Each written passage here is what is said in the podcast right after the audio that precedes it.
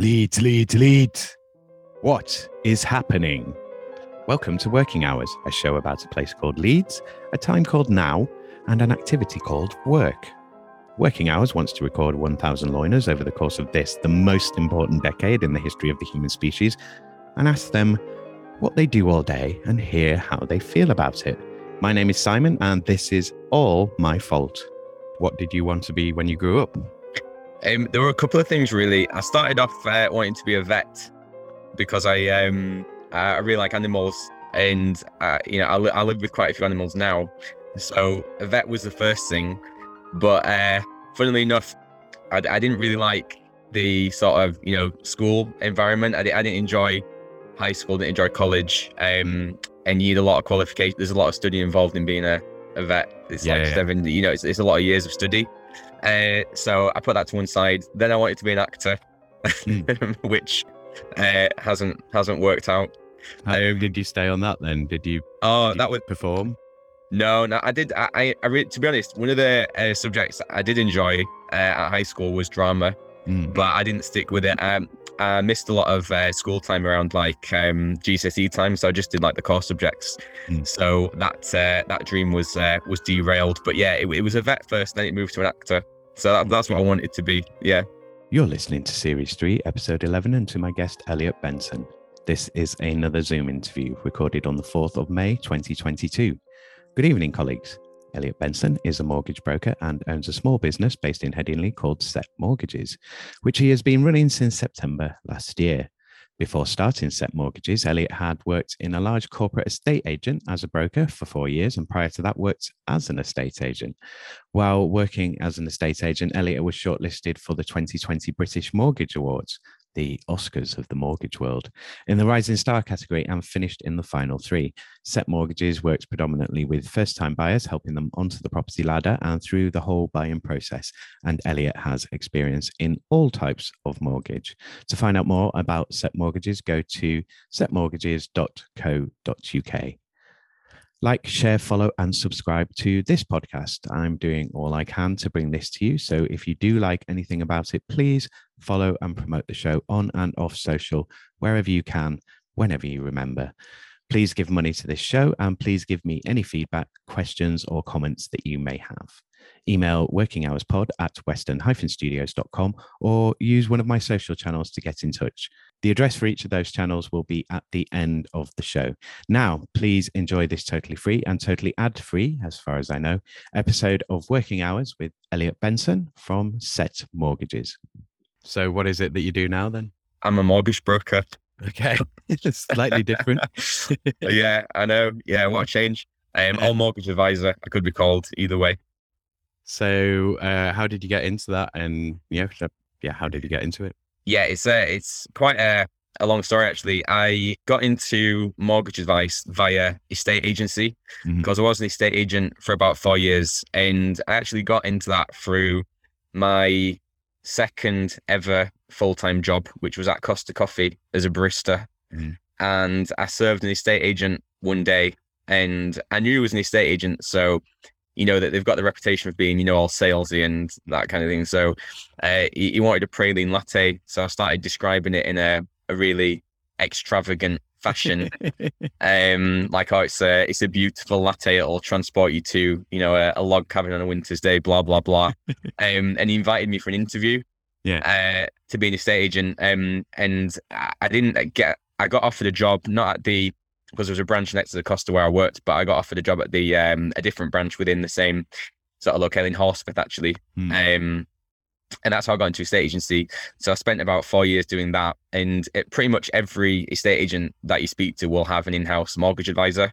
Yeah. Um, and it was something that I was quite interested in uh, because I enjoy dealing with people, and it's a very people-centric business. Um, it's all relationship building and that kind of thing. And um, they put me through the exams to do that. Uh, So I studied while I was still working as as an estate agent, and then um, qualified and started advising out of the company that I used to work for, basically. Cool.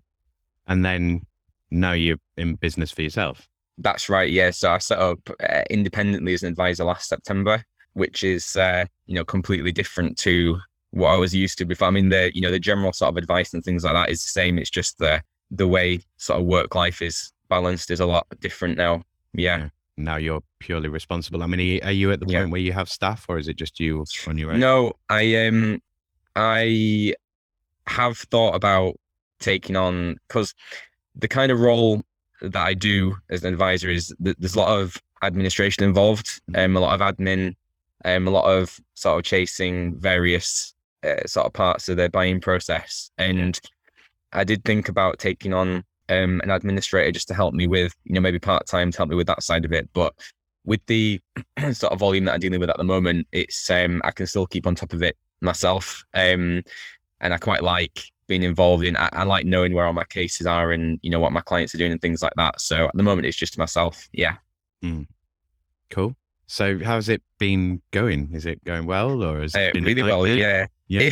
It's um, it's it's very. I mean, you know, uh, like I started in September, and everyone tells you that you know starting a business the first six months are really difficult and that kind of thing, and it is really hard because. Mm. Uh, you know, it's it, eh, you do everything is yourself. You know, you do everything yourself. You, you know, it's not just mortgage advice that you do, but you're a um, uh, marketing, your own marketing department, and you know your own um, sort of voice in in the industry in effect because you're not part of you know that a large firm. It's it's just you yeah. um and and you, you are your own brand etc so it's difficult um but business wise it's been really really good actually since since starting um a lot busier than i thought it would be which is nice. And it is a busy sort of time for the property market in general at the moment. There are a lot a lot of people are looking to buy, uh, mm. so it's been quite good business wise. But you know, starting a business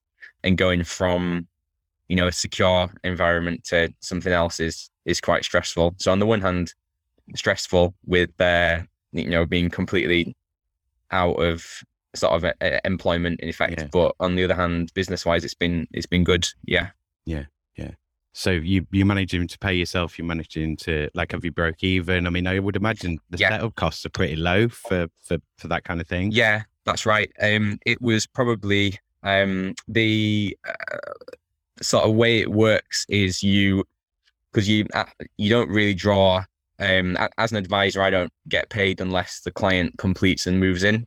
Mm-hmm. So there's a delay between seeing a client for an appointment and then receiving any income, you know, it has to go through to completion. So I'm invested in trying to make sure that the client does move in, everything runs smoothly. But again, there's there's like a sometimes a, a three, four, five month delay be- between that and getting getting income. But because I was I was quite lucky in that I, I was able to, you know, um, draw clients from when I set up.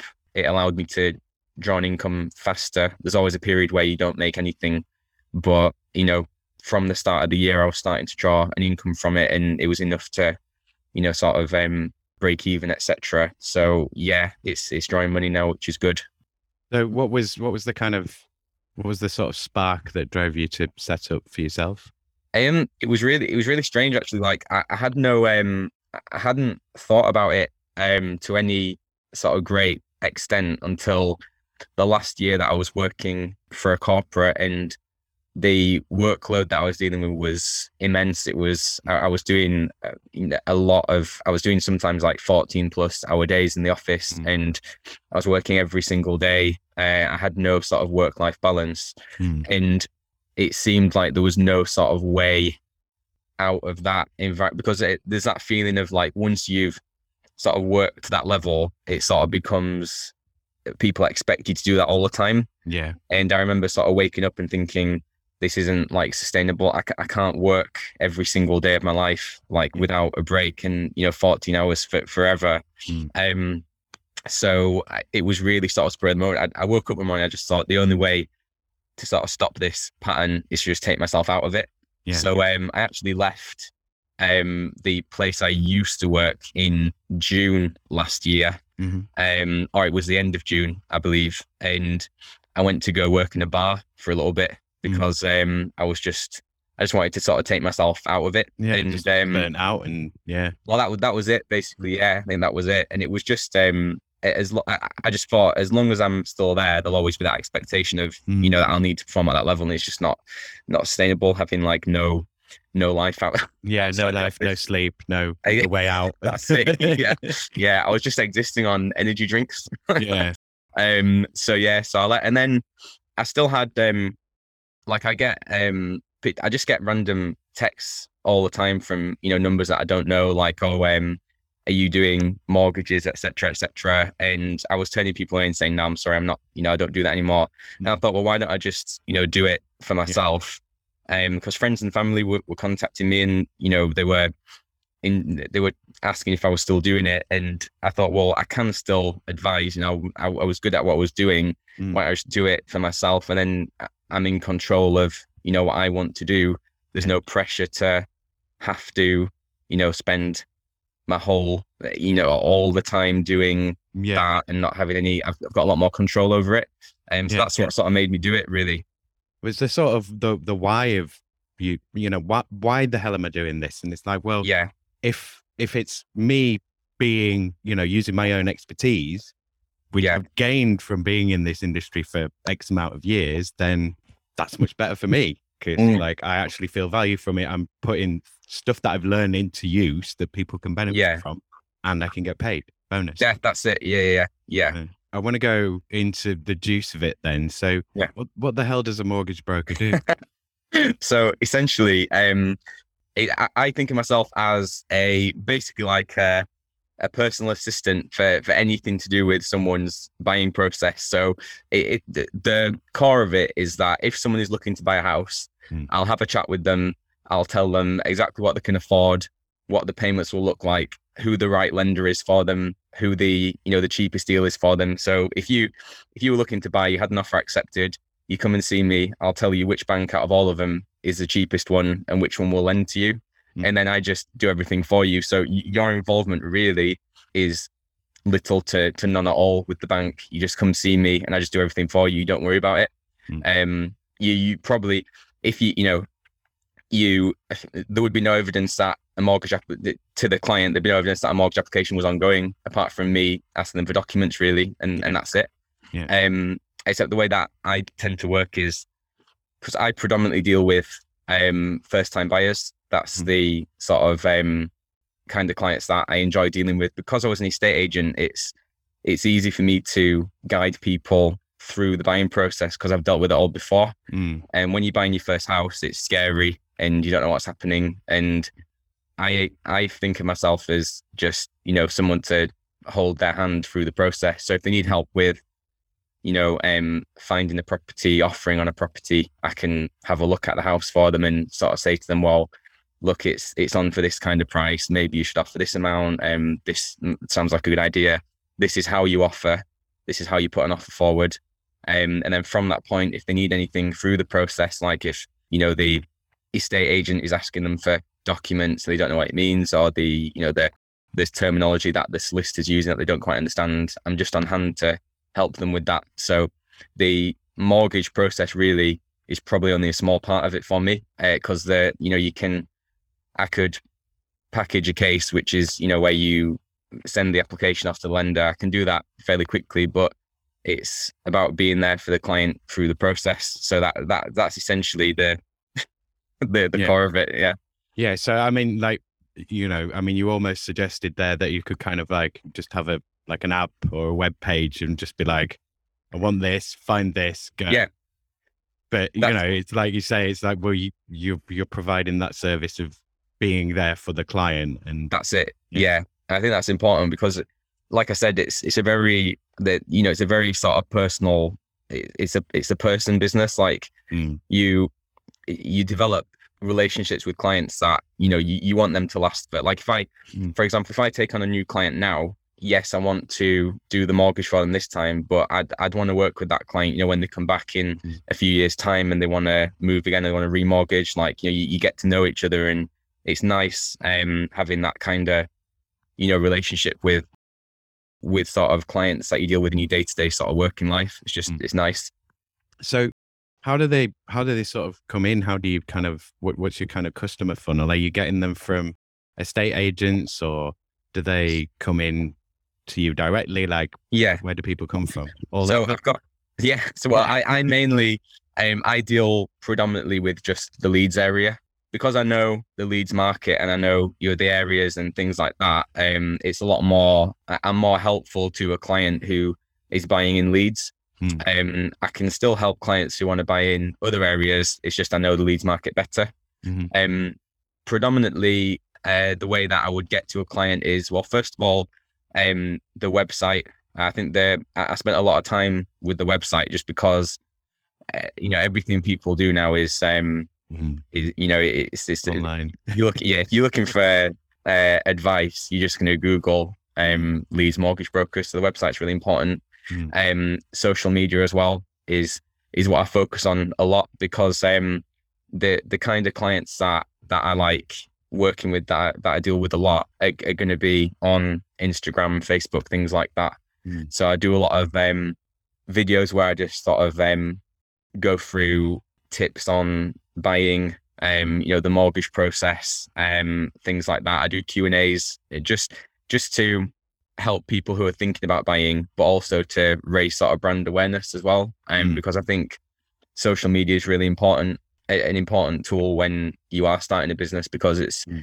it's a good way of getting the word out because um google and the website yes i do there on the website itself you can book straight into my diary. So if you go on there you can find out about me you can book straight in the diary. Mm. but um i think because it's such a person to person business i think the social media is is more important simply because when you're dealing with something like a, a you know a mortgage it's one of the biggest financial decisions you're going to make. You, you want to trust the person and you want to know that the person knows what they're talking about Mm. and that's what I try and put across in the video. So I get a lot through social media, and I get a lot through the website.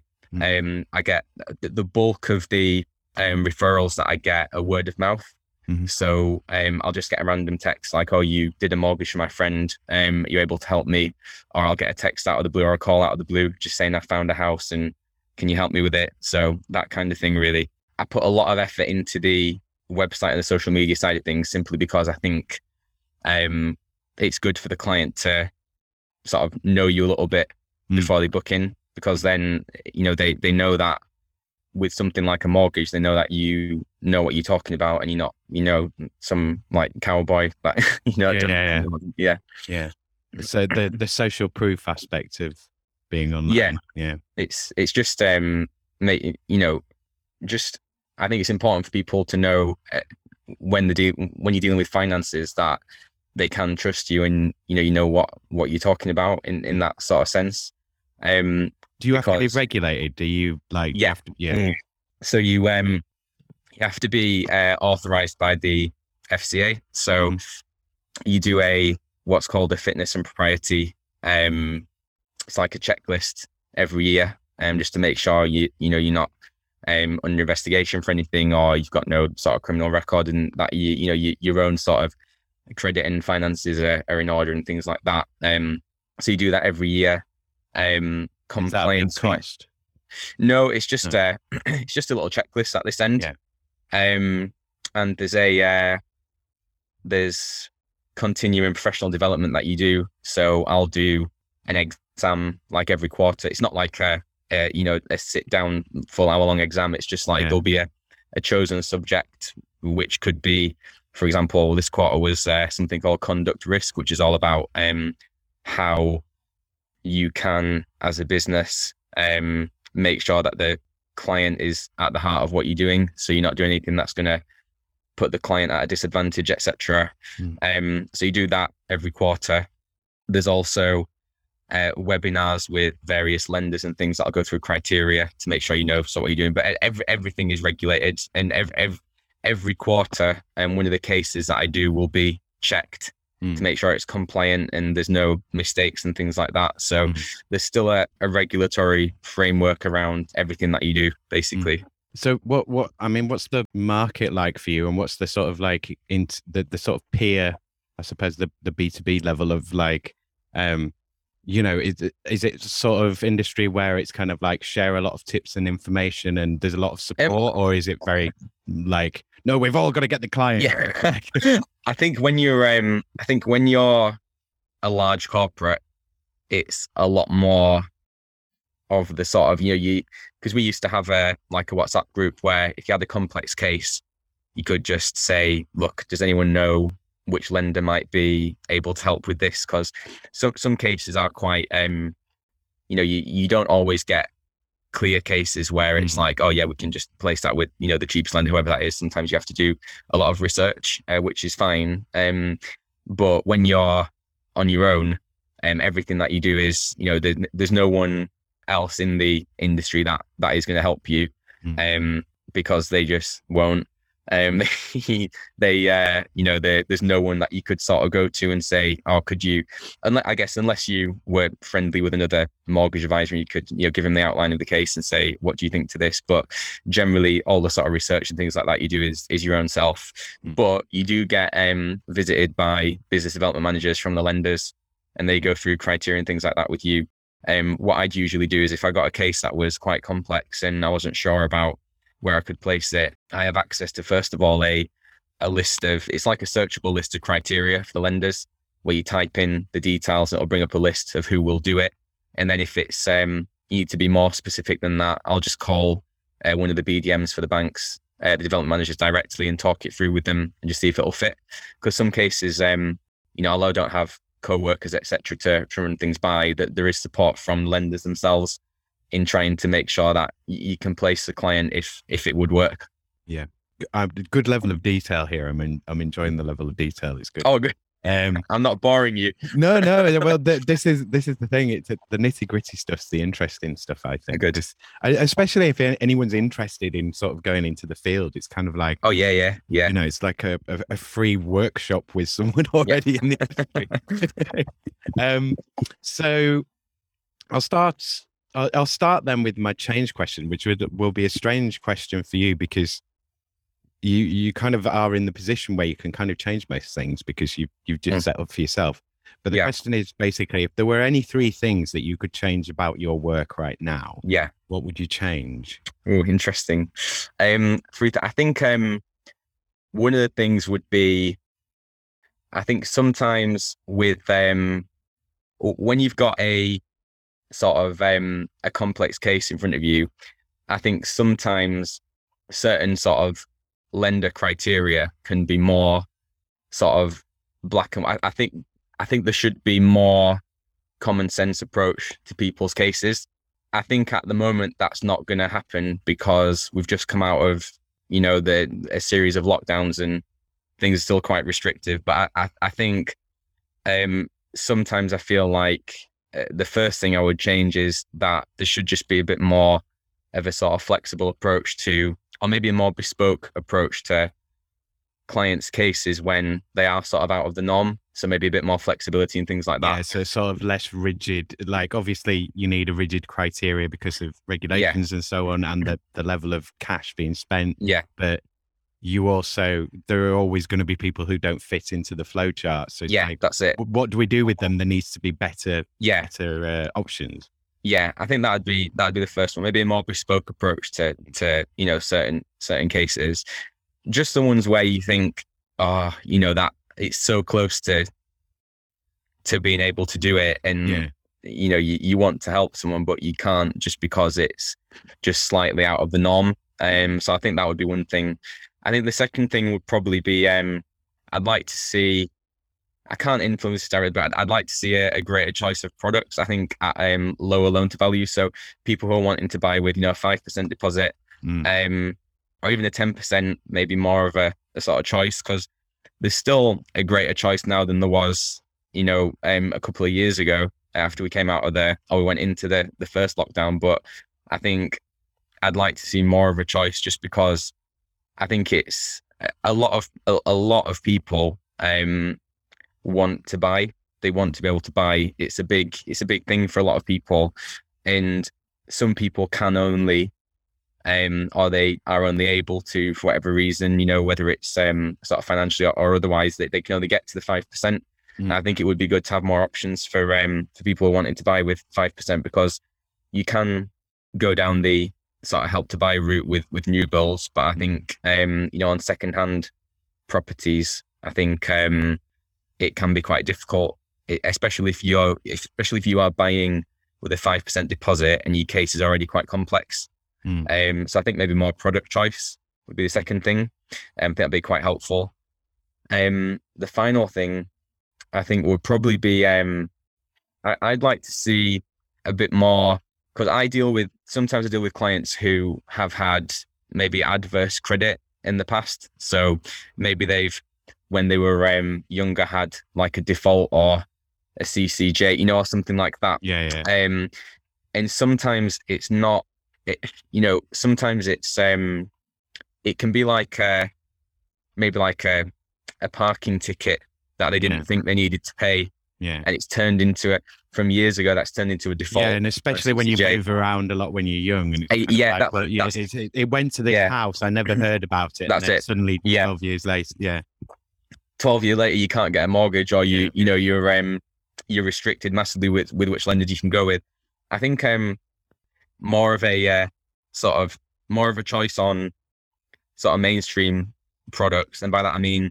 sort of your, your high street lenders for, for clients who maybe have adverse that's that's not you know like not continuing and sort of repetitive but as as is the case you've just gone through like for example I, I do deal with people sometimes who have moved addresses quite a lot like at union things like that and a you know a missed letter uh, or a you know a missed payment on a bill has come back to bite them years and years later Mhm. and they don't even realize it so maybe maybe actually as opposed to an actual change with lenders maybe it's something to maybe it's something that could be changed with them you know the actual the, the way that we get notified about credit issues because if, if Mm. you're not if you're not a member of like you know a, a credit reference agency you've just got no clue Mm. until you until you try and get credit that something's actually happened Mm. if that's the case where you've you just not received a letter so maybe something to do with that would be good because i think that would help a lot of people because a lot of people you know they that have things like that uh, their immediate sort of uh, responses are they, they clear it straight away.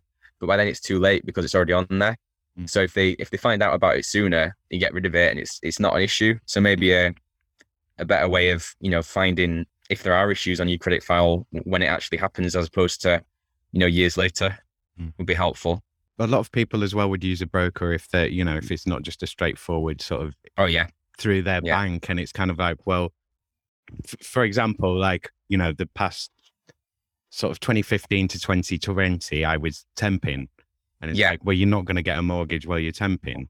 So, but Right. I mean, if I if I was, and I, you know, maybe I'd saved up a deposit or whatever, Yeah. then I probably would have had to come down the broker route, wouldn't I? yeah yeah that's it because because um there's also a certain sort of um uh people will generally first port of call if they're looking to buy they will go to the lender directly but um criteria between banks varies quite a lot. So um some people um I've, I've posted about this recently actually. Some people will um go to their bank first.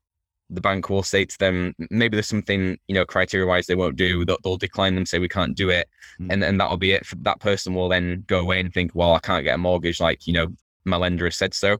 But actually because criteria does vary from lender to lender it is always worth sitting with a broker because there might be a bank that will do it Mm. um you, there's like you know there's there's a lot of banks in the uk Mm. um it's just worth a chat at least because criteria does vary from bank to bank it's not all the same Do do you have to use banks? Like, can you use building societies? As yeah well? banks building societies yeah, um sometimes Independ- like, there's some independence as well, isn't there? Some independent Yeah. mortgage houses.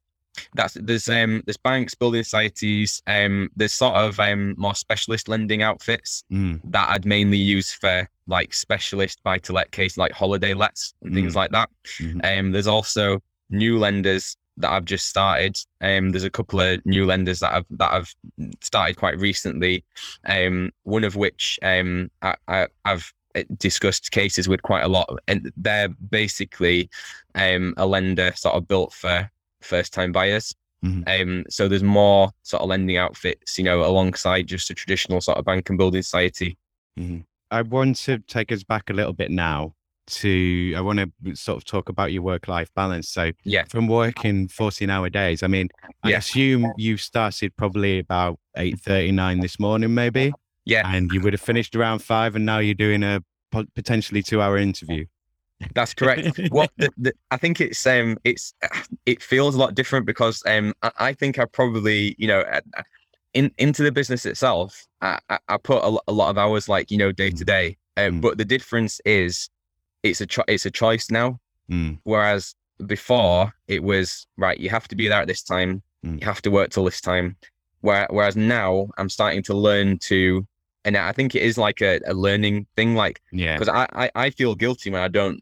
I, I now feel guilty when I don't like uh, when I'm not doing work, hmm. um, because it's been sort of ingrained in me that I should be working all all the time. So I feel so like on, on, a Sunday, for example, if it's like a you know it's the, the three or four o'clock, sometimes I'll get like a like a you know a shiver down my spine. I'll think like, oh, I should be doing some work or you know this mm. kind of thing. But and it's just about sort of trying to teach myself, you know, that that it's okay to to mm. sort of back off it. So my I'd say my working hours now are there still be quite a lot, but but less. Are you actually yeah, doing less? Yeah, yeah, yeah. It would nowhere near what I was doing before. Yeah, yeah. Um, it's uh, it's as I said, it's a choice now, and I can decide to do that appointment or try and schedule it for another day, I can decide to do that work now, or actually can that work wait until tomorrow?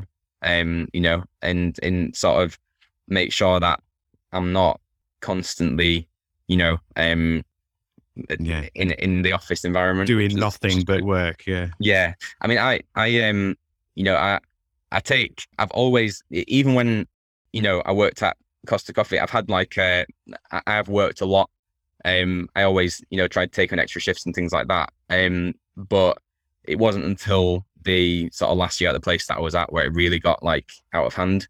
Um, I do like to, you know, I do like to put the hours in if necessary, but it's it's I've learned or I'm learning to balance that now. Like for example, if I was to, let's say if I was to work quite late one day, I, I would now give myself time off the next day and maybe not start until you know the afternoon or go for a walk or you know go to the gym through the day. Whereas before that would have been i would it, it would have been unheard of. Like i would have worked if i'd have worked late one night i would have still come in at the same time the next day. I would have worked till late. I would have gone to the gym at midnight 1 a.m to yeah. like whenever I, I got out of the office basically. Yeah. so it's it's a lot different now which is good. And i'm able to fit in things that i want to do as well. Like um because you know, my diary is is under my own control. Um, I can now plan things for myself as well, which mm. is nice. Whereas I would never have done that before. Definitely. Yeah, yeah. So, but I, I mean, you you said you were already doing like quite a few hours when you were the barista. Yeah, yeah. Easter. Yeah. Um, so, I, I mean, what what do you think that drove that? Was it just money? Was it money pressures? Um, just like you wanted to make as much as possible, or was it just like what else am I going to do? I think um, at the time it sort of was just like, uh, well, yeah, a, a, part of me was like, well, you know, it's, it's something to do like through the day. Mm. Uh, I, I, to be honest, I really enjoyed, um, I, I, enjoyed the job. I enjoyed, you know, interacting with the customers and things like that. So I liked being there. Mm. There was a nice team around. It was nice to go in and, you know, have um, regulars that would come in and, and that kind of thing. And um, so it was mm. quite a, it wasn't a, I, I mean, the, the job was difficult because it was really busy, but it wasn't, you know, like really intense. Um, I didn't finish it and think, oh, uh, you know, I, I don't think I can ever go back there. You know, it wasn't that kind of sort of stress. So I, I think I enjoyed it and I liked spending time there because, you know, the regulars and things like that. But again, I think I always have this like, I, I don't know, sort of, I tend to take whatever I'm doing quite, um, quite personally. Like I, I like to make sure that you know, if there's an issue, I can sort it out and and things like that. Mm. Um, so maybe that's part of the reason. But um, I did enjoy being there quite a lot. I mean, do you think you could have done anything? Do, uh, do you think you would apply that sort of seriousness to to sort of anything? Like you, you. I mean, like you said, it was just some guy who was like, "Come and be an estate yeah, agent." Yeah. Like a, no, that's like a, you know, it's like a hero's journey sort of. Here, yeah. take the call yeah. to action. yeah, I, I, guess it could have been. Yeah, I guess it could have been. Yeah, there was no. I, would never thought about any estate agent before that. Never ever. Mm. It was just like, well, you know, I've been at Costa for a couple of years. I don't really know what what else to do. I had no other plans, so I hmm. thought, well, why not? I'll give it a go. and it's not like selling sunset. okay, so I'm going to go back to some of the questions. So I'll, I'll Yeah. I want to go uh, back to lockdown. So take us through sort of your experience of, of lockdown. Um, Yeah. Was it uh, like the, sort of the initially going into it? Like how organized was that? Was it just utter chaos and then you didn't know what to do? Well, Did you end up working like loads more hours, or we, Yeah. did you work less, or how did it go? Um, well, it was really strange for me because um, we uh, we were starting to do appointments um, remotely. Mhm. So we started to do uh, uh, the build up to the first lockdown. I still worked at the company I used to work at this point, and we started doing things remotely. And um, there were sort of processes rolled out for how to do that, you know, compliantly and things like that. And then at the end of uh, when it was actually announced, it was like, right, well, everyone's staying at home, do everything remotely and I still carried on sort of as normal from home because I still had because I had quite a large client base. I still had things to do, you know, day to day. Mhm. Um, I already ha- I had a work laptop as well. Um, so I just for me, I just moved my things home and just carried on doing what I was doing. Mm. Um, then there was the you could still I think view houses for a little bit. You could still view houses for a bit, and you could Mhm. still exchange and complete. Uh, But I think they stopped that, didn't they? You could only Mhm. like if you already were buying a house, you could move, but you couldn't do anything other than that. So eventually, the well, pretty much straight away. Actually, I remember it was quite abrupt. Like within the Mm. first sort of week or so, the appointments that I was doing just cut out completely. Like I was, I was seeing maybe um at least 15 appointments per week Mm. like you know through that period and then from the first lockdown it just died Mm. that that was it and that that was weird for me because i wasn't used to doing like no That no doesn't happen. yeah no, it was really really strange um so i was just doing i did a lot of admin work caught up and everything Mm. um and then the people in my sort of team we, we all started gradually getting put on furlough Yeah. um so i think i lasted maybe like a, a month or so just working through Mm. um making sure that my existing client base were okay Mm. and then that was it one day i just got told oh you're going to be furloughed from friday and um, just make sure everything is in order Mm. before you go uh, and that was it basically um Was there any worry about losing your job at that point? Was like, um, it's like, well, what's going to happen? I mean, before the decision was made, i um i didn't really think about it, it I, you're I too busy thought- thinking about what yeah. the, the the huge change in circumstance. I, I was like i don't know what i'm going to do now. Um no i um I, I didn't think about it at the time. I i because it because it was quite uh, it was a very very big company.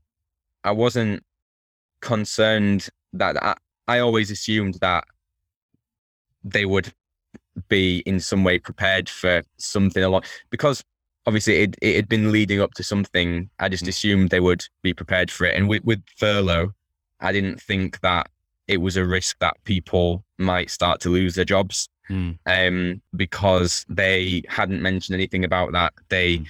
they were always through it, sort of assuring us that um, because of the you know the preparations and the furlough, Yeah. everything would be okay. Um, so it didn't cross my mind to be honest. I think it. I was more sort of concerned about. I think at the forefront of my mind was more about like how much life had changed like overnight Mm. um I found that quite stressful because I, I have quite like uh, you know I, I like my sort of day to day routine and it was a massive shock you know not, not going Yeah. from that to that but I wasn't really I wasn't cons- I didn't think at that point that it would come to you know job losses and things um but that was just simply because we were told all the way through you know not to worry and that we'd be on furlough and then eventually we'd be back uh, when lockdown started to to withdraw. I think part of it was being in property because they'd kept the property market going for so long. Mm. It didn't seem as though we were as at risk because there was still transactions going through. Mm. Yeah, so at the time I wasn't thinking about it really. Did they start laying people off then later? Did it? Um, didn't it? In the end, no, I, No. they they never did. It, it um it just they. I think the thing with um with property is that you you you or why you look at everything sort of three months in advance. So when you sell a property, for example, you don't get paid on that for three months. So you've always Yeah. got so even through lockdown, etc., there was still you know transactions going through. Mm, So even though there was no new business sort of going in, mm. um, which which technically there was because there were still people that needed to remortgage. yeah. So there were still remortgages happening. There was still an income coming in. Yeah. Um, they didn't in the end need to. I don't think anyone was sort of let go in the end. Mm. Um, people were furloughed for longer than others depending on the role, Mm. but um, no one was was let go from the company that I was at. Yeah. So, uh, sort of going back into the office, I mean, the the other side of that question is, I mean, like, did it has it changed any of your work sort of permanently? I mean, did it result in you being more sort of online remote working, or Yeah. like has has it had any long term effect Yeah. for you? Yeah, even now, um, you know, eighty percent of the appointments that I'll do will be remote. Yeah. Um, it, and and that's out of client choice. I always say to the client, like, you know, would you prefer to meet face to face, or would you Mm. prefer um remote? And eighty percent of the time, it's I'd like a telephone appointment, or you know, um, I'd, I'd prefer just doing um that or Zoom or whichever, Mm. as opposed to actually meeting face to face. I think it's still a, I think after you know the the first lockdown everything, I, I think people are still accustomed to that. That's what you know, almost what their sort of world is is used to now. And Yeah. I think people have realized it's so easy to to do everything remotely that it, it doesn't for a lot of people doesn't make sense to do it face to face. It's just easier to just you know do it over the phone, etc. Mm. Um, so my process have changed because I prior to that everything was face to face for Yeah. me, and it would have been still like if that hadn't happened, everything would have been face to face. Still, it it was sort of it wasn't really heard of, you know, doing like it, banks did it, but um, we never did it. Um, and then uh, now it's just become the norm. Like for me, it's just like it, I'm actually surprised when someone asks me for a face to face appointment, um, because it's Is it- just so unheard of. Is it like a bit of a pain now, even though you would probably prefer to do that? Um, it- I can't- I don't it's, uh, travel it- somewhere. It's more, yeah, it's it's more of a shock.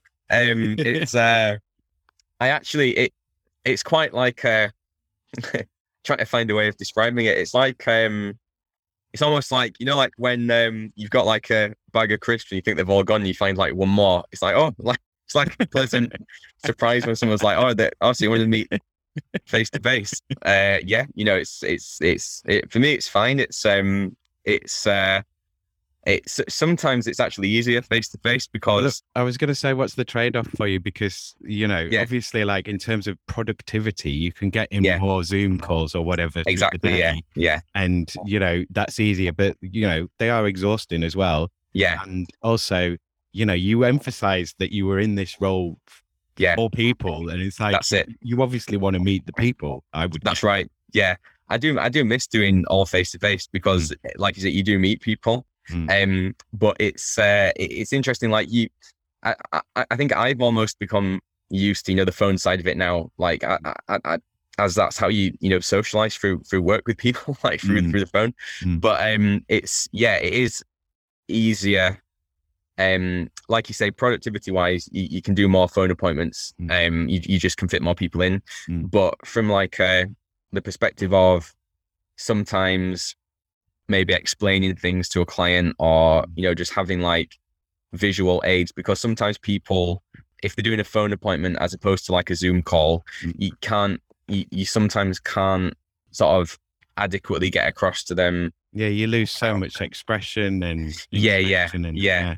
Um, so I think you, I think from the client's point of view, I think maybe if I was to do every single appointment face to face, I think I'd probably get more of a sort of um more of a client sort of buy-in than over the phone because I think ev- everyone now is over the phone mostly, and you want to well I, I especially as as a i want to explain to people why i'm different Mm. and sometimes over the phone especially if the person is maybe like you know they're they're in a rush or they want to get off the phone quickly Yeah. it's difficult to put that across Yeah. um like for example and, and people i think sometimes they won't take a phone appointment as seriously as face to face. Yeah. Which is okay on one side for me because I, with the brand that I've got, I want to make mortgage advice more approachable and you know user friendly. So that's fine for me. It doesn't have to be formal,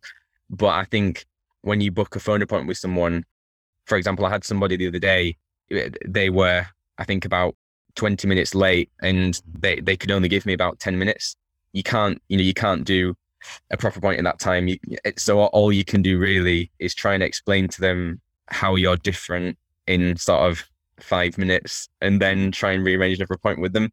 So sometimes it can be uh, a difficulty because before you actually get on the phone with the client, there's that sort of um, there's that sort of um, pre sort of um, image in the head that mm. you just like every other broker they've spoken to, and so you know it's a bit of a, a chore, and it sometimes you can find yourself on the back foot a little bit with the time that you've got with the client in that respect. Whereas with face to face, I think if someone's booked in at a certain time, they can't.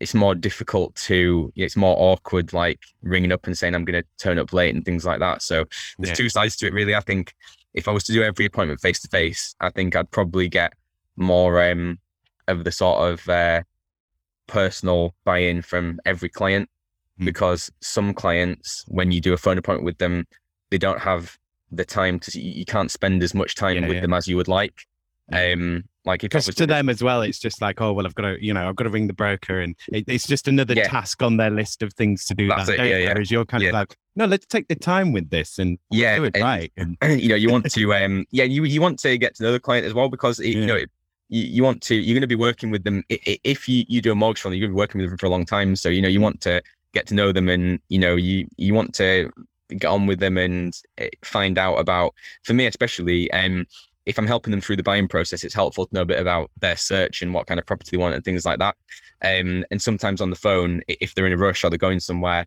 um they're a bit like why are you asking me this and you know uh, whereas face to face you've got that sort of uh, sort of prejudgment that I'm, I'm going to be here for you know an hour at least and, and that kind of thing. Mm. Whereas on the phone could sometimes be a little bit like, well, we'll just get this out of the way and over and done with. So you lose you sometimes lose the ability to um, sort of get across to the client how you're different or sort of you know um, get along with the client to the extent that you'd like to find out a bit more about the search and things like that.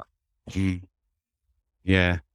And it's it's one of those weird things because there's not a fixed price so it's it's always like yeah. you know how, how much how much does it cost? Like how long is a piece of string? And it's yeah, of, it, that that makes it awkward for people. We do like to just have a price. It's like, how much is this going to cost me? I want to know. I want to pay it, and it's done. So yeah, that makes it awkward.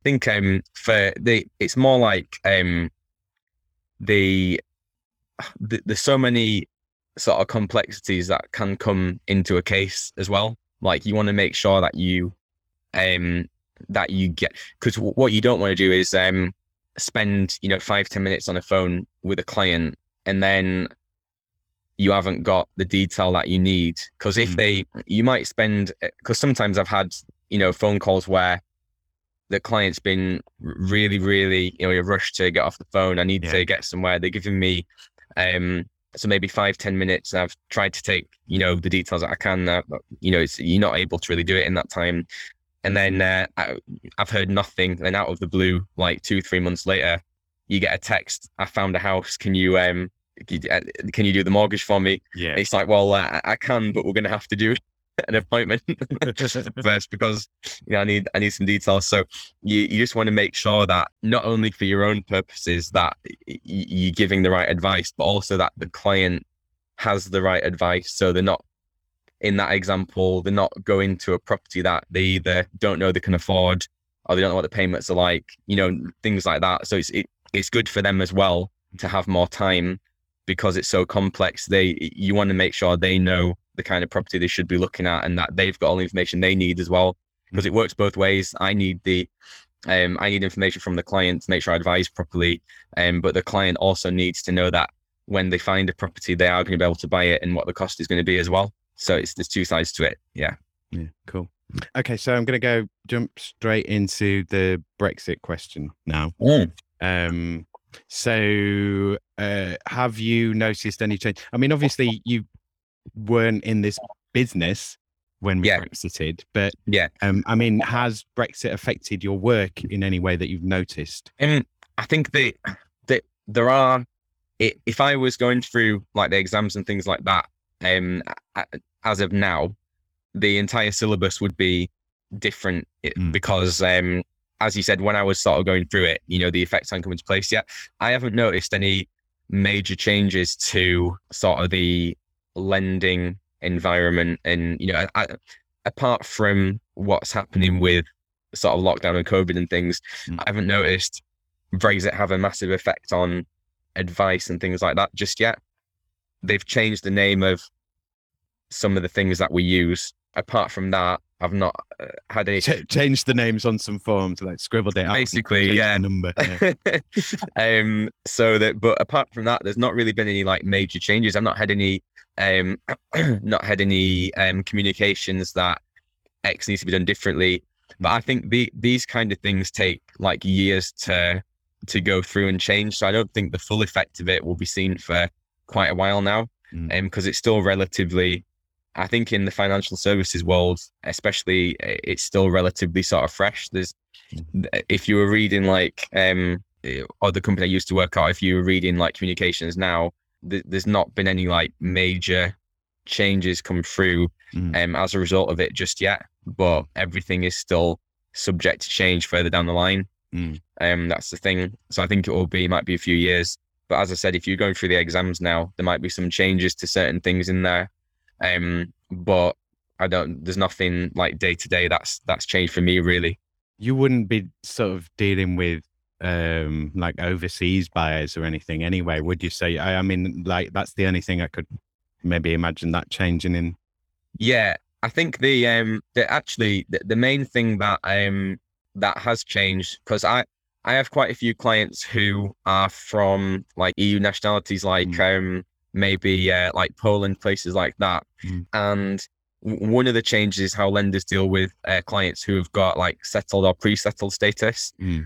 I remember this is actually probably the only major change I've noticed when um Brexit sort of was first sort of going through and there was a lot of sort of worry about what would happen to you know mortgage clients who were wanting to buy and Yeah. they were national not british nationals but lived in the uk and Yeah.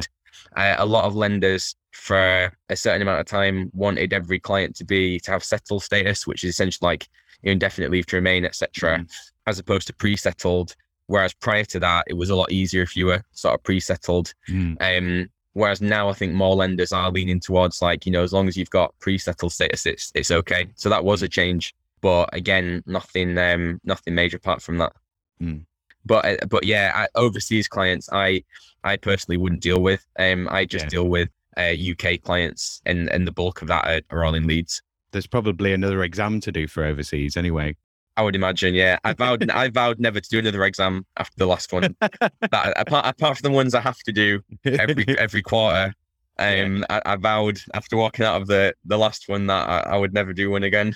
But the plus side is like in the work that you're in, you know, like you say, you are getting constantly updated and, and trained. Yeah. So you are sort of constantly keeping your skills fresh and Yeah, that's it. up to date.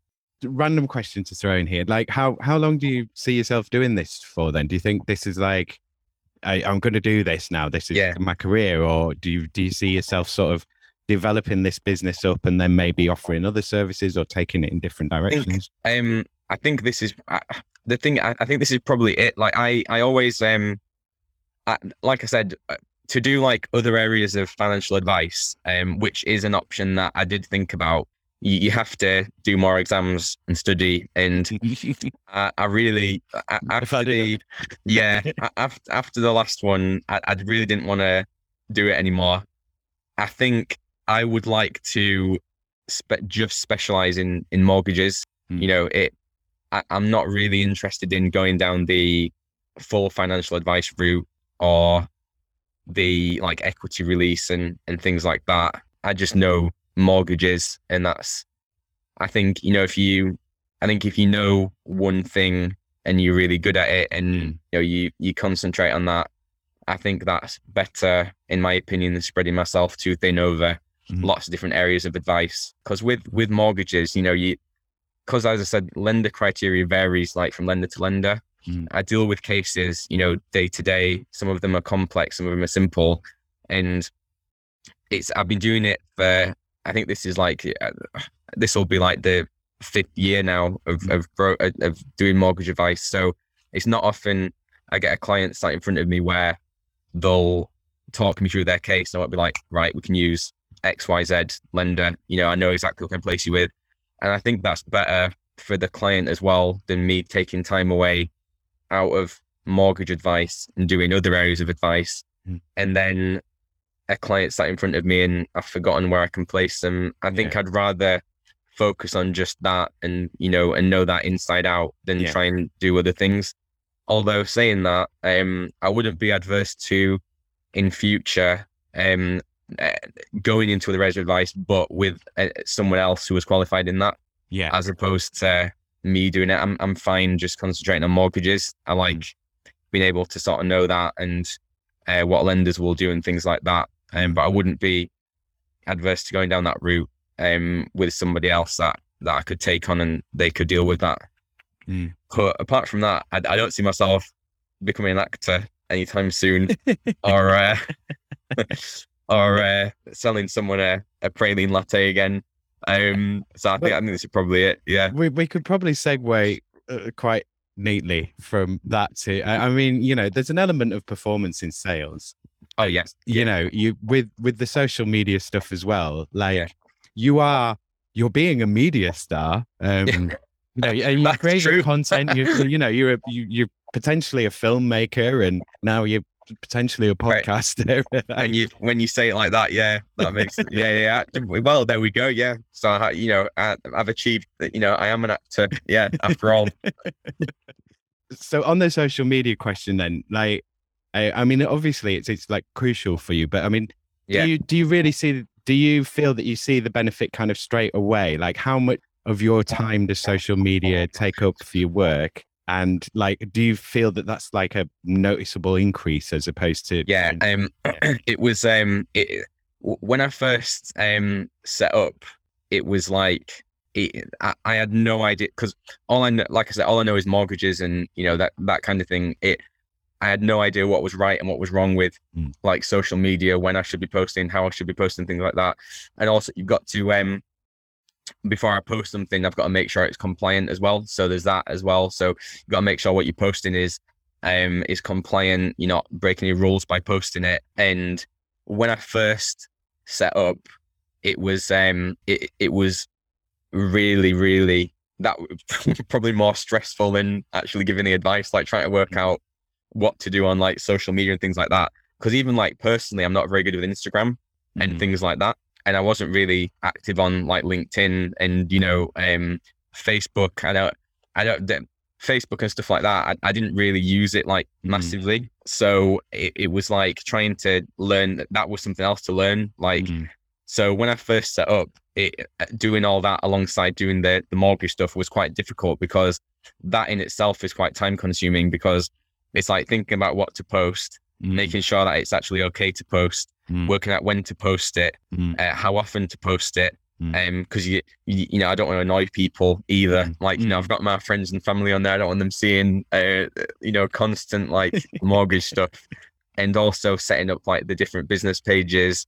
That's a, a bit of a like logistical nightmare in itself sometimes, because like you know, like just all the different pages and things like that, linking them all to the website. yeah, yeah, branding consistency and like I'm, I'm being visually consistent across all of that? I Exactly, totally yeah. But Wait, well, I, I wasn't either until recent. Like, yeah, because I and also I have a I had a really good. uh, There's a, the guy that did all my branding and like the the design and stuff. He's really really good. And uh, but because you've got to, or when I first started, I thought I've got to post quite often. A lot of the stuff that I was doing, I was just trying to do myself. Mm. Um, and it just a lot of the early stuff doesn't look very good. Mm. Um, I've got rid of some of it now. because just doesn't like you say doesn't fit in with like the brand the early stuff doesn't fit in Mm. um so probably up until like january time i was just doing it all myself and it was quite um quite stre- it was quite time consuming stressful Mm. um but then in um january i think it was january february time Mm. um i booked on a course with uh, a lady who did like um specialized in like social media marketing for financial advisors and things like that. Um and she went through like a boot camp with me on how to you know like I- improve it and what to do and things like that and how to make sure the brand was consistent. Um, and that was really helpful because it gave me ideas on what to do.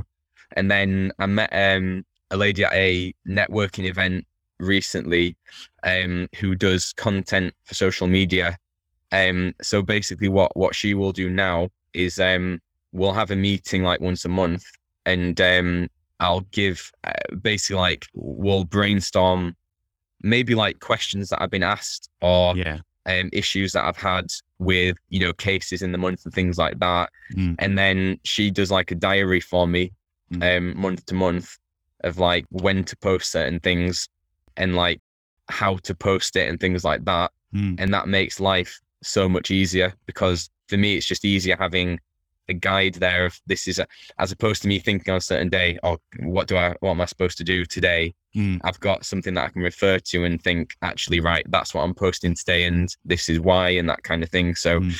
for me it's it's a lot easier so um now i've got someone that i work with um who helps me with that and that that's taken a massive weight off my shoulders because Mm. then you know that it's being done properly because Yeah. um i'm not a as i said i'm not a marketing expert i'm just a mortgage advisor Graph- I'm not a graphic designer. I'm I- not. a I'm definitely not. I'm- yeah 100% none of those things i was really lucky actually because my um i do a lot of videos for uh like um for set well for the facebook page and things like that and my cousin actually films uh films them but he films for like sky sports and things like that Yeah. so um luckily for me i had a professional on hand because that could have turned out so badly Mm. um trying to film something myself or you know like on a, Mm. a handheld camera or whatever but, but it's gone a lot better um, luckily Good to know people.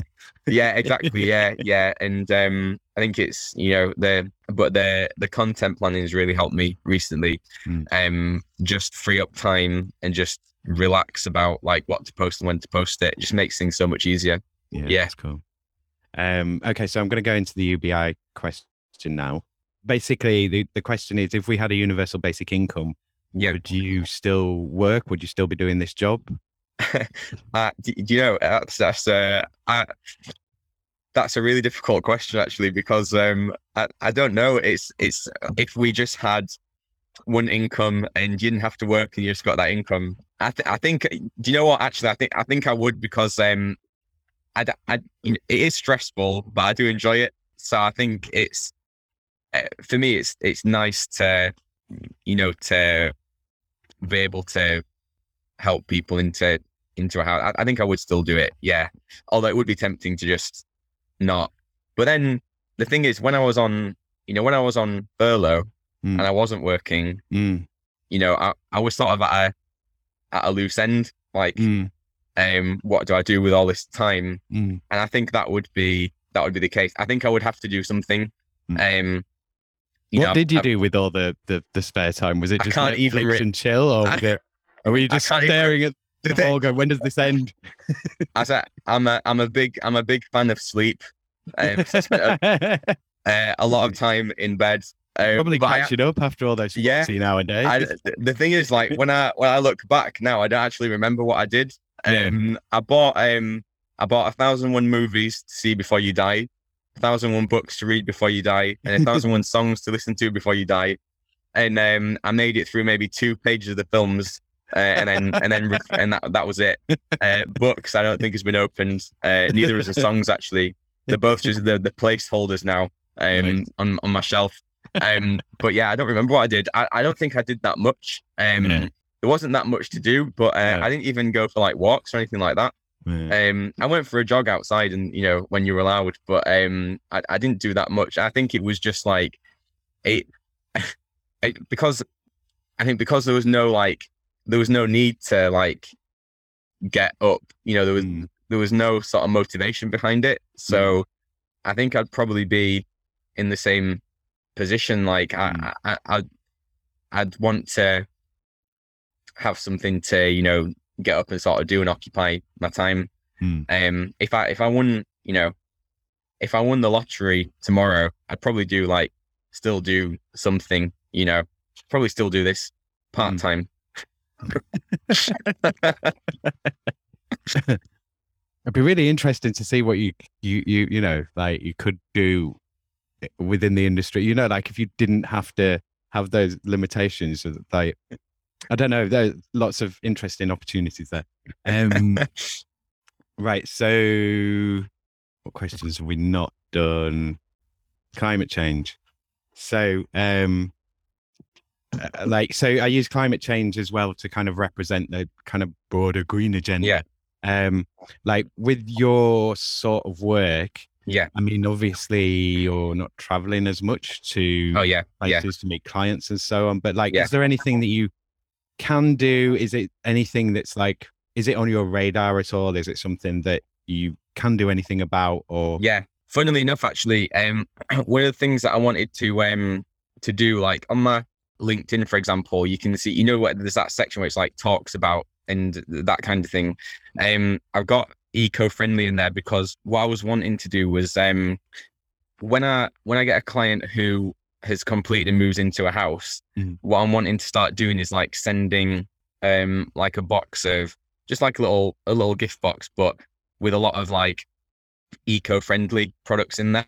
Mm, Like there were there were certain things that I saw like brushes that are made out of like sustainable materials and ju- just like things a little bit less outside the norm. And I was also thinking about like for every client that um has moved in, like maybe like you know planting a tree or you know something to Mm. because because a lot of the um work that I do like it, it is from home. Like there's no you know and there's no um everything's digital now. So there's not a lot that I do that is yeah, uh, you don't need bits of machinery. You don't need logistics. Yeah, you don't need that's it. anything sort of like massive. I mean, like, Yeah. how much do you get in terms of deliveries? Is it what is it printer ink and yeah, printer ink. Yeah, yeah, and even then, it's not often. Yeah, it's um, but yeah, it, it, I- I think for me, it is it is on the radar. I'd, I'd like to do something like that, but um, I, I haven't because it's still early stages. I haven't decided exactly what I want. I want it to be maybe involved in like the um the like the boxes that I'd send because then you you raising awareness as well as you know being part of it. You sort of raising awareness as well, which I think is Mm. important Mm, um and also that you know the other side of it like planting a tree and things like that i think is you know important just because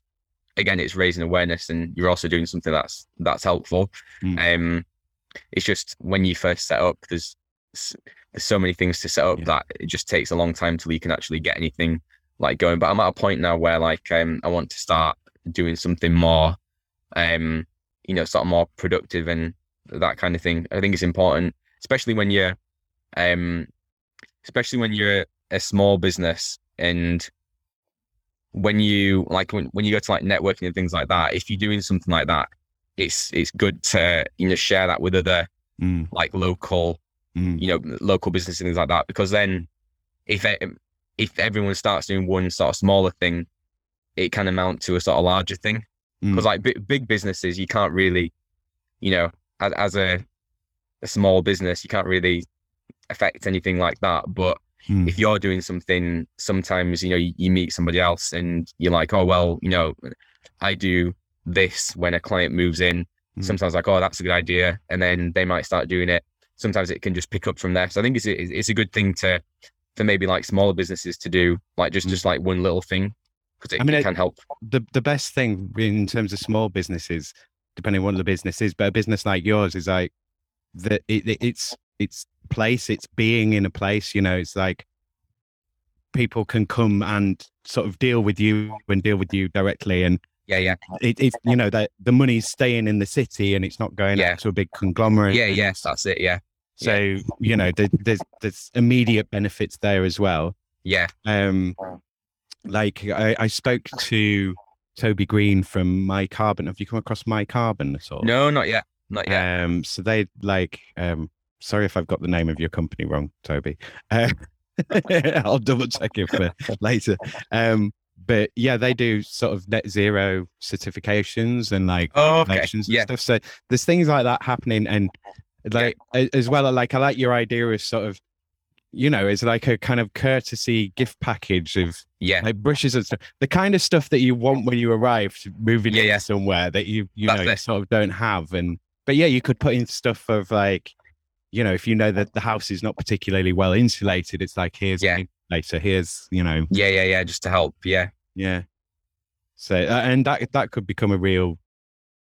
You know that that could turn into something that's really beneficial for people. Of just Yeah. like, oh, here's a bunch of, you know, actually useful things for me. Yeah. Yeah. That's it. Exactly. Yeah. Especially when you first move in and everything's uh, up in the air when you, you know, your boxes everywhere and stuff. Yeah. So it's, Yeah.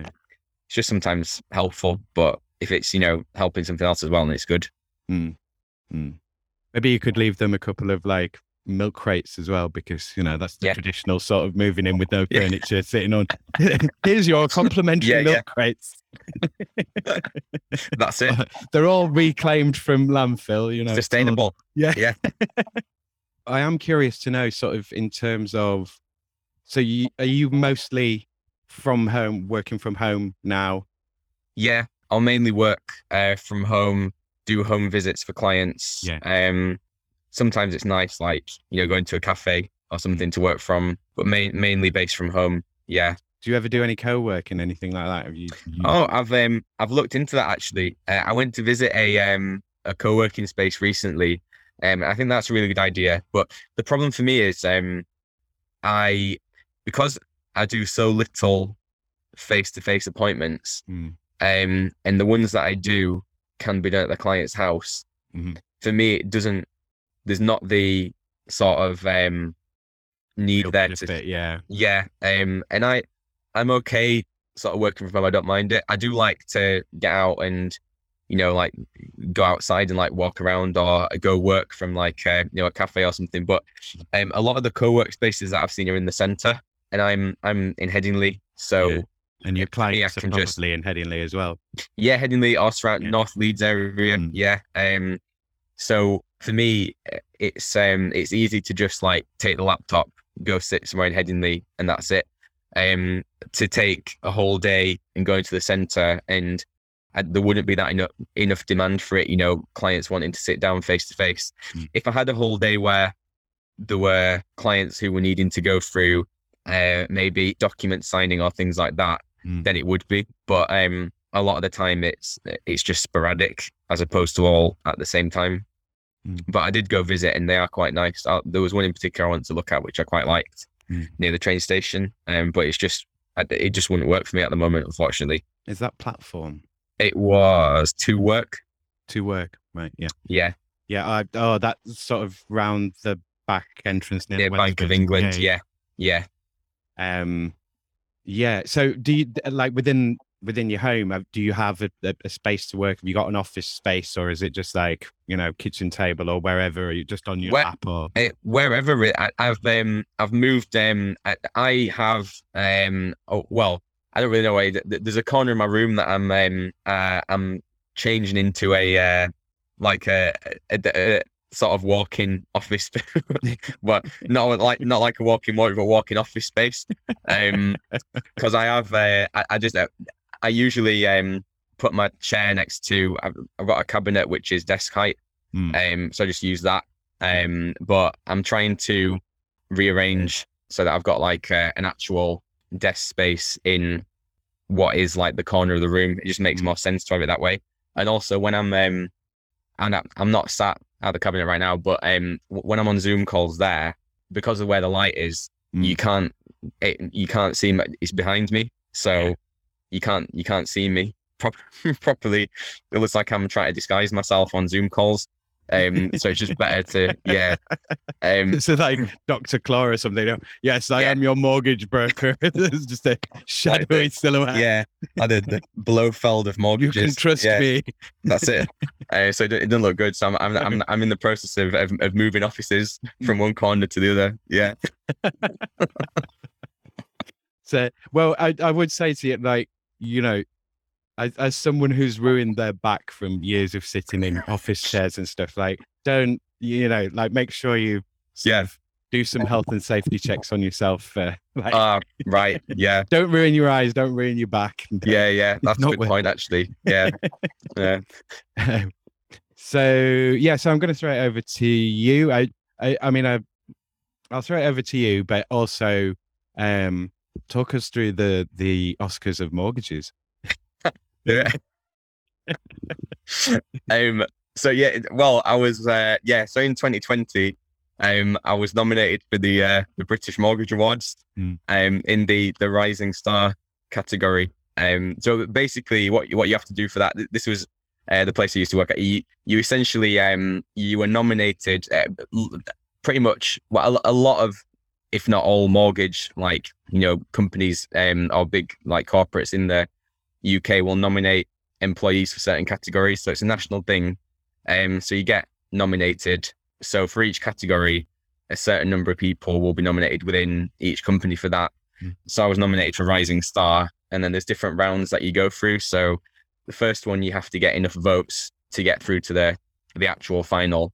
Mm. So that just involves trying to get you know clients and co-work and things like that to to vote for you to get through which I did. So I got through to the final after the voting. Um, so I was um, representing the company in the final in that category. Mm. Uh, and that's basically what, what it usually is, is you go down to London and it's a black tie event and, you know, there's a guest speaker and things like that. This was in 2020. So it was during, you know, when we weren't allowed to, to gather. So Mm. it was all via uh, Zoom Mm. um, via video link, basically, when it actually happened. Um, so I think I was nominated in, I think it might have been, uh, I want to say like April, May time. Mm. Um, and I found out I got through to the final, um, which was really exciting. Mm. And then there was another round where, so there were three of us in the final for that category. And you had to do a, you had to write a testimonial about sort of your career so far and like achievements and things like that. Um, and then you had to have an interview with, there were three uh, judges uh, from, I think they were from three different lenders, um, like big um, lenders, mainstream ones. Um, and they just asked you a lot of questions on like your sort of history as an advisor and like um, motivations and things like that. Mm. And that was it. Like I heard nothing again. And the final kept getting postponed and postponed. Mm. So it ended up happening in December that year. So there was like nearly a, a half year wait for it. And mine was the first category to get announced. And I found out within like the first like 10 minutes that I'd not been successful. Um, Good after all which- that time. which after after ha- half a year Yeah. of waiting and you know all the work that I'd put in was uh, was really you know disappointing but But then it ruins the whole rest of the event, that doesn't it? Because it's It like, really well, do- oh, well, I yeah. don't want to watch It- it. I have so much respect for you know the um at the, at the Oscars where the the actors uh, lose in the category and then they uh, sit through the rest of it. yeah yeah. um yeah it, re- it really did ruin the rest of the event yeah. Um Oh. but you know I've, I've, it was um it It's was a pleasure to- just to be nominated. Exactly yes it is. Yeah it was a pleasure to be nominated. And to Um, you know, like to be in there and in the running, and you you know, you did well still. You, It was- it wasn't like something you campaigned for, you know. yeah, it, it was it was really nice because um you know it to get to the final you have to get votes from you know your clients and things Yeah. like that and you know they they wouldn't have voted for me if they hated me so so Yeah. it's yeah it's, it's I must it, it, it was good to, to for you know to to have that effect on you know because I like to I like to make sure that when I deal with a client it's you know that they're happy and they're not you know they're not that they get the best service that that they can. And I think the fact that they all voted for me and I managed to get through to the final, it shows that, you know, they, they were happy with it and they, you know, they took the time out to do that. So I was really, really happy. I would have been happier if I won, of course, but, uh, you know, what can you, what, what can you do? Um, but yeah. Go and threaten some it- judges next time, or you know, Exactly, yeah. or, or, or cheat the ballot. You know, Funny, funnily enough, um, I got nominated again for the same category uh, last year, but I left, I left the company last year. So uh, I was withdrawn. I was uh, voluntarily withdrawn from the from the running. But yeah, Mm. it would have. To I think to to lose it two years in a row would have been too much to bear. I that think yeah. gutting, yeah. so, um, yeah. Do you want to hand out socials and stuff? Where where can people find you? Uh, yeah, so basically, um, you'll find uh, Set Mortgages on Facebook and Instagram. It's just at Set Mortgages, mm. and then um, I'm on LinkedIn personally um, as Elliot Benson, and that's I, I do um, some newsletters on there. So if you you know if if you were interested in you know the the lending environment at the moment and just tips and things like that, I do monthly newsletters on there. Um, but there's a lot of tips and you know things like that on Facebook and Instagram videos as well, which are quite helpful if you're looking to buy or if you're self-employed or you know anything like that. There's there's things on there um, that'll that you'll find helpful. Thank you again to Elliot for being my guest. Thanks again to all my guests, and thanks to you, Leeds, for being my subject. And of course, most of all, thank you to you, my dear listener. Please come back next week and hear me speak to a man who works with borrowers. Okay, that's me. Cheers, ears. Take care out there and be kind to each other, Leeds.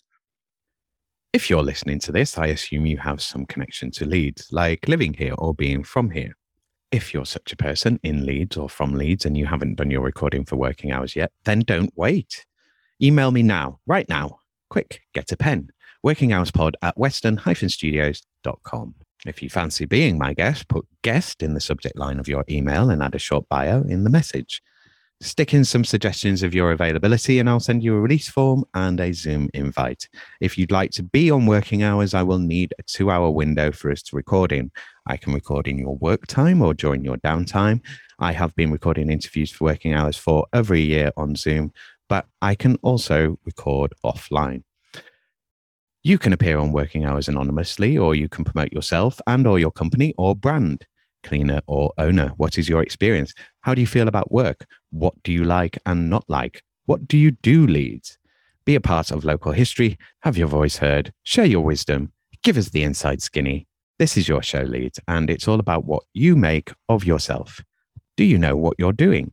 If you do, then come and tell me all about it. Come on working hours, even if you don't know what you're doing. I certainly don't.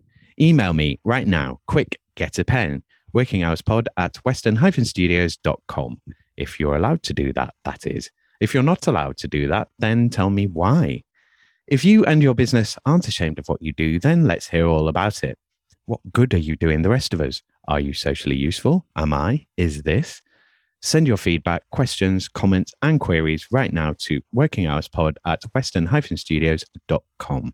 What is happening, Leeds? Find out by following this show on Twitter at Working Hours 3 and on Instagram at Working Hours Pod Leeds to find out when new episodes are going to be released. Or just use the hashtag hash Working Hours Pod Leeds on either of those sites to find me. I'm on Facebook, facebook.com forward slash Western underscore studios underscore Leeds.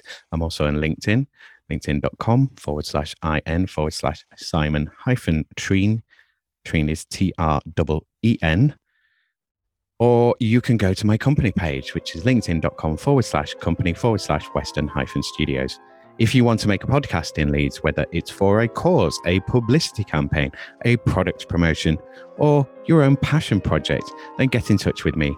Western Studios for support, advice, and guidance on anything podcasts.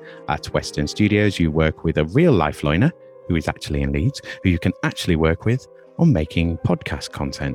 So don't wade through articles and videos and podcasts about how to make podcasts. Just get on with it. Western Studios can make your podcast with you or even for you. Western Studios can take on your podcast's boring, time consuming, and painful admin, recording, editing, transcription, whatever. Tell me about it. I feel your pain. For a charge, I'll share it. Writers, what are you doing with your lives? Hopefully, you're writing. Well, I know there are listeners out there who want to hear great original writing performed as audio content and made in Leeds. How do I know this? Because I'm one of them. Help me make Muck for Brass, a series of short stories, poems, performers, whatever, all published as podcast content. Is your work arty, salacious, pulpy, strange? Good. I want to make it a podcast. I get practice making the show and you get a finished, performed, and published version of your writing. Businesses, campaigns, brands got an inkling that you'd like a podcast but don't know where to start. Hit me up at make my podcast at western-studios.com and we'll start making your podcast straight away. The first hour of arranged consultation and pre production time is free. So, what do you have to lose? And what are you waiting for?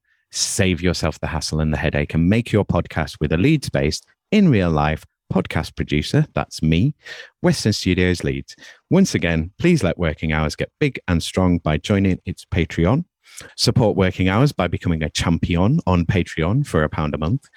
You can inspire me and motivate me with a membership and maybe one day even be helping to cover all my costs you can chat to me there and see me do a monthly live stream where again you can chat to me all about the show and god do i need to find someone to actively share this project with. Go to patreon.com forward slash working hours pod right now and sign up please. And or go to Ko-fi that's ko hyphen fi dot com forward slash working hours and join me there for a pound a month and get access to the working hours discord and chat to me there. I will be putting up additional material on Ko-fi once there are any members there. Please do remember to like, share, follow, and subscribe to this show. Every little bit helps. Tell your gran, tell your housekeeper, tell your gardener, tell your parole officer, tell your boss, tell Leeds, and I'll see thee next time, our kid. Working Hours is presented, edited, and recorded by Simon Treen for Western Studios Leeds Limited. The music was The Bees from Chopin's Etudes, which is in the public domain and was taken from musopen.org.